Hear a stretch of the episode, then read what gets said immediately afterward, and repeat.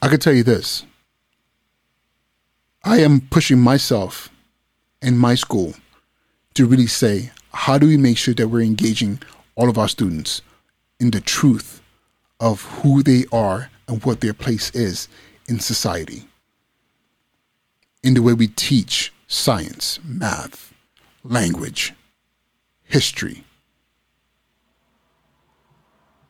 and how we intentionally build pride in our students.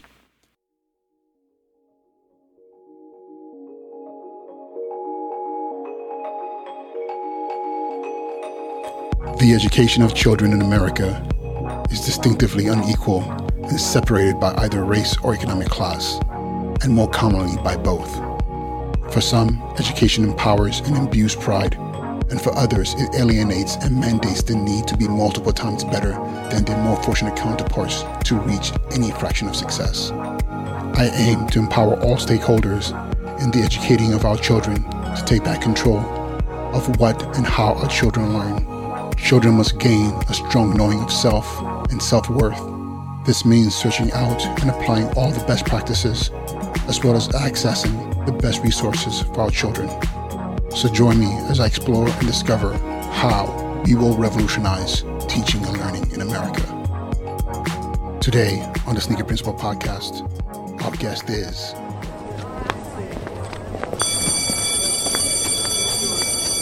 And now he's been promoted. His job, principal. Good afternoon, everyone. Um, this is a unscheduled principal sorry, Sneaker Principal podcast. Um, actually, I'm I am I am uh taking it back right now. Um, I just got off a conference call um, that was put together by the um, New York City Department of Education um, Office of Equity. They had uh, Dr. Cornel West on to engage um, our community, specifically our young men, and um, this is my fourth time in my in my in my existence that I've had the pleasure of being in the same space. Um, this time, of course, it was over um, Zoom, but uh, as a college student at the University of Rochester, there were two times where I was opportuned to actually hear Dr. Dr. West speak in person, and um, and for a lot of people, just one time is is a blessing, but that happened two times at the University of Rochester and then um, and one of those times was actually it was kind of like a surprise um, visit. So um, it was like, wow, okay, I get to see this amazing man again. Um, it was my freshman year that I came across um, his book Race Matters, and really was my first introduction to anything having to do with Africana studies, African American studies, um, the impact of white supremacy on on on on black folk in America and um, then the last time was while I was in, in graduate school at Columbia Teachers College. Um, I was sitting in class, and uh, one of my classmates who had stepped out to go to the restroom came back and said, "I just walked by the uh, auditorium, and I think Cornel West is in there speaking."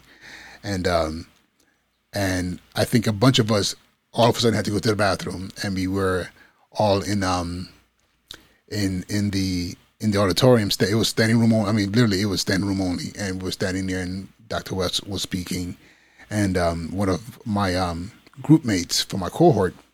We were working on a project together to design an all boys school to combat the school to prison pipeline. And um, we were trying like I mean we were like super nervous and we were like oh who's going to ask him a question or at least tell him about what we're doing here at Columbia Teachers College and my classmate uh, Shantae went ahead and you know did the honors and spoke for the group. And Dr. West was like, I mean, the man speaks and he looks at you and you just feel like, okay, I can do anything. And he spoke to us about how what we were doing was needed and how it was compulsory that we that we didn't stop in as far as the work around really addressing the school to prison pipeline. And we were just a bunch of grad students learning, studying um, studying leadership, you know, school leadership. And now it's been well over, uh, what was that? That was 2010. So it's been 10 years, decade ago. And here I am now. I am a principal and I'm sitting in the Zoom call, and Dr. Dr. West is, right in the middle of my screen, and and he says things, said things that made me really question myself. Those of you who are familiar with Dr. West, I mean, the man had Anderson Cooper crying on CNN, and uh, and and he moved me to my core. And I know those who were present on on this call were moved as well, and and um, I just want to take a few moments to kind of like point out. This is going to be a very sh- short um, recording, but I just want to point a couple of things that he said that um, needs needs needs to be repeated. And I need, and I think I'm doing this as a therapy session to make sure that I remember and and I hold myself accountable to my work as a as an educator and a school leader. Um, he so this is random A couple of things he said. So one of the students asked about education and the need necessity of education, and he, Dr. West, I pointed out the fact that there's a difference between what we perceive as education and what education really is. So, what we call education is really schooling. And I'm going to say this: a lot of this stuff he said is nothing new. But what happens, you just get wrapped up in a daily movement of the work that you forget about what you really know in your soul the work really is. So he said schooling is about skills and and and and acquiring set set abilities, you know, to eventually be able to do work. But education, he said, comes down to critical reflection and transformation. You know, as as as as a kid, I, I was always fascinated by by Plato and Socrates and and um, and people talking about the great universities of Timbuktu and the libraries of, Alexandria. And I had this. I mean, I'm pretty sure it was a European uh, image in my head from watching a lot of movies. But there's men who'd walk around these spaces in their in their robes and togas and with their wreaths around their heads, and they would talk philosophically about things like, "How do I know I exist? Why is the sky blue? Why is water wet? Why is there evil? What is good? Do we have a soul?" And these are questions that you can't put on a multiple multiple um, uh, multiple uh, choice tests. This is not a, something you can say true or false. These are questions that require critical thinking, that you really engage in thought and try to dissect what you're thinking and flip it upside down and come back again and say, maybe I think I have an answer. Knowing that you're probably to get shot down, but you, then you have to go back and engage in more thinking and dialogue and discussion and, and really pushing. And maybe at the end of the day, there is no answer but you've moved yourself. You've you've been able to quickly reflect on what what the the study or the thought is, and hopefully it transforms you. It either makes you better, or at least lets you know that you're much deeper than you think you are. Education. So what's interesting is um and and and one of the brothers who was on the call shared this. He said that in the 90s, when he was in school, he learned nothing about Black history, African American history, or any of that in school. He went to school in California, Northern California. And when he said that, I thought to myself, you know what? I went to school in Southern California. I went to Inglewood High School. I wouldn't change that for anything. An amazing space. I got to grow, I had amazing teachers. But the teachers were still bound to a curriculum that said that we we have to be taught certain things. And now that I am an educator, it's not just about being taught certain things, it has to be taught a certain way. You know, you have time frames and curriculum maps that, that require that you rush through things so kids have enough information to be able to sit for a test and show their level of aptitude based on this test. And um, when he said that, I didn't learn anything. He then also said that I didn't learn anything until I got to college. And I was like, man, he just spoke my truth, my reality, which is the reality of millions and millions and millions of children and young adults and adults and even educated adults who either never really engaged in personal histories or, or understanding the full scope and story of society, American society, until until they got to college because they were able to take an Africana studies course, which in all in most cases, I would say in majority cases, it's not enough.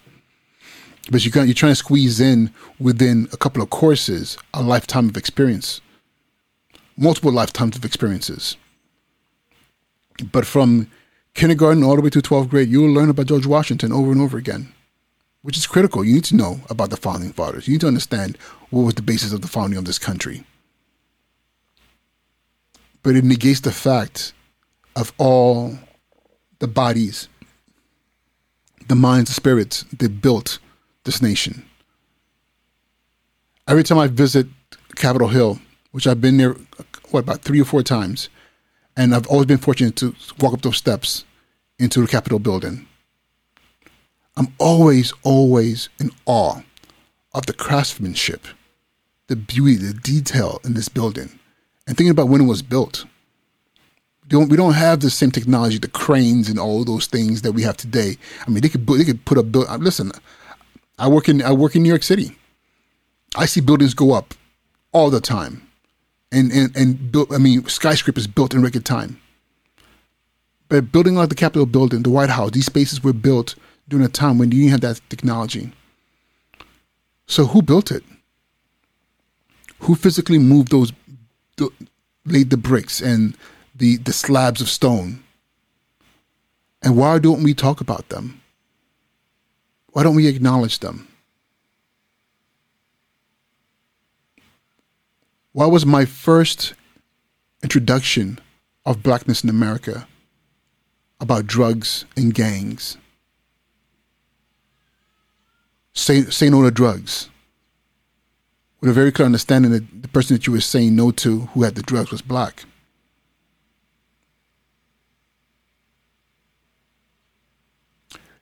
Dr. Dr. West said these words, and and um and I, I was feverishly trying to write down and um, and I hope I do it justice. He said, "You cannot be a serious educator if you are not willing to know and teach the truth, and specifically about white supremacy."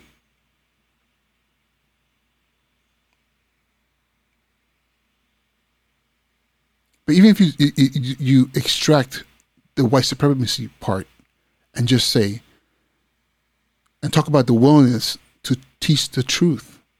How do we do that? How do we do that if, as a teacher, you were never taught the truth yourself? I mean, it's very simple. If we're educators and our education has been about critical reflection and transformation, are we willing to say, what is it that I don't know? And am I willing to go out there and get a copy of of books like Carter G. Woodson's Miseducation of the Negro or John Franklin Hope's From Freedom to Slavery. Engage in the scholarly work of W.E.B. Du Bois, Booker T. Washington, Frederick Douglass, really understand what, what, what was going on in the 60s with Dr. King. Understand why Malcolm X wasn't the bad guy. He was just the other side of the coin of understanding and belief systems around the civil rights movement.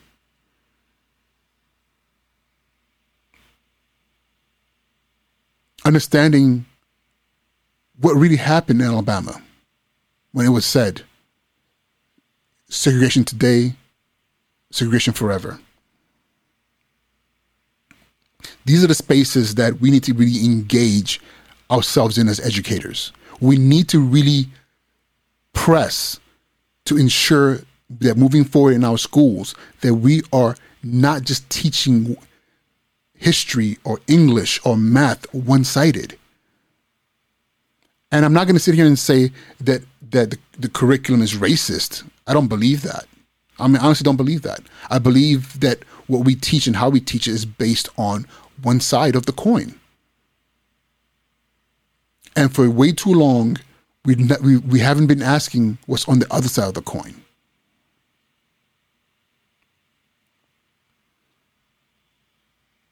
I can tell you this I am pushing myself in my school to really say, how do we make sure that we're engaging all of our students in the truth of who they are and what their place is in society?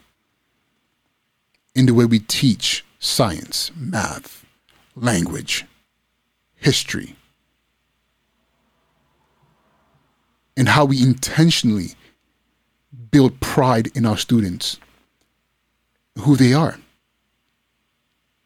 And let them know that regardless of who you, what your race, what your race is, you come from a strong, proud people, contributors to this thing we call humanity. But this is asking us to do more work. It's asking teachers, educators, principals, assistant principals, the cafeteria workers, the custodians to do a little bit more work to be intentional about the space that our kids are walking into. It can't just be a space that is that is that's based on a menu, a cookie a, a cookie cutter where every kid gets the same thing. We have to really engage our students and really go deep to show them who they are and to show that and to also ensure that they're engaged in what they're learning. And it can't just be because you're going to need this in the future. It has to be because we want you to quickly reflect on who you are and engage in continuous transformation towards becoming something better. Dr. Cornel West, you probably never hear these words, but thank you. Because again, for the fourth time in my life, you spoke and you moved me to my core. Ladies and gentlemen, thank you for indulging me for these past 15 minutes. This is Uche Njoku, the Sneaker Principal, and we'll talk soon again. Peace.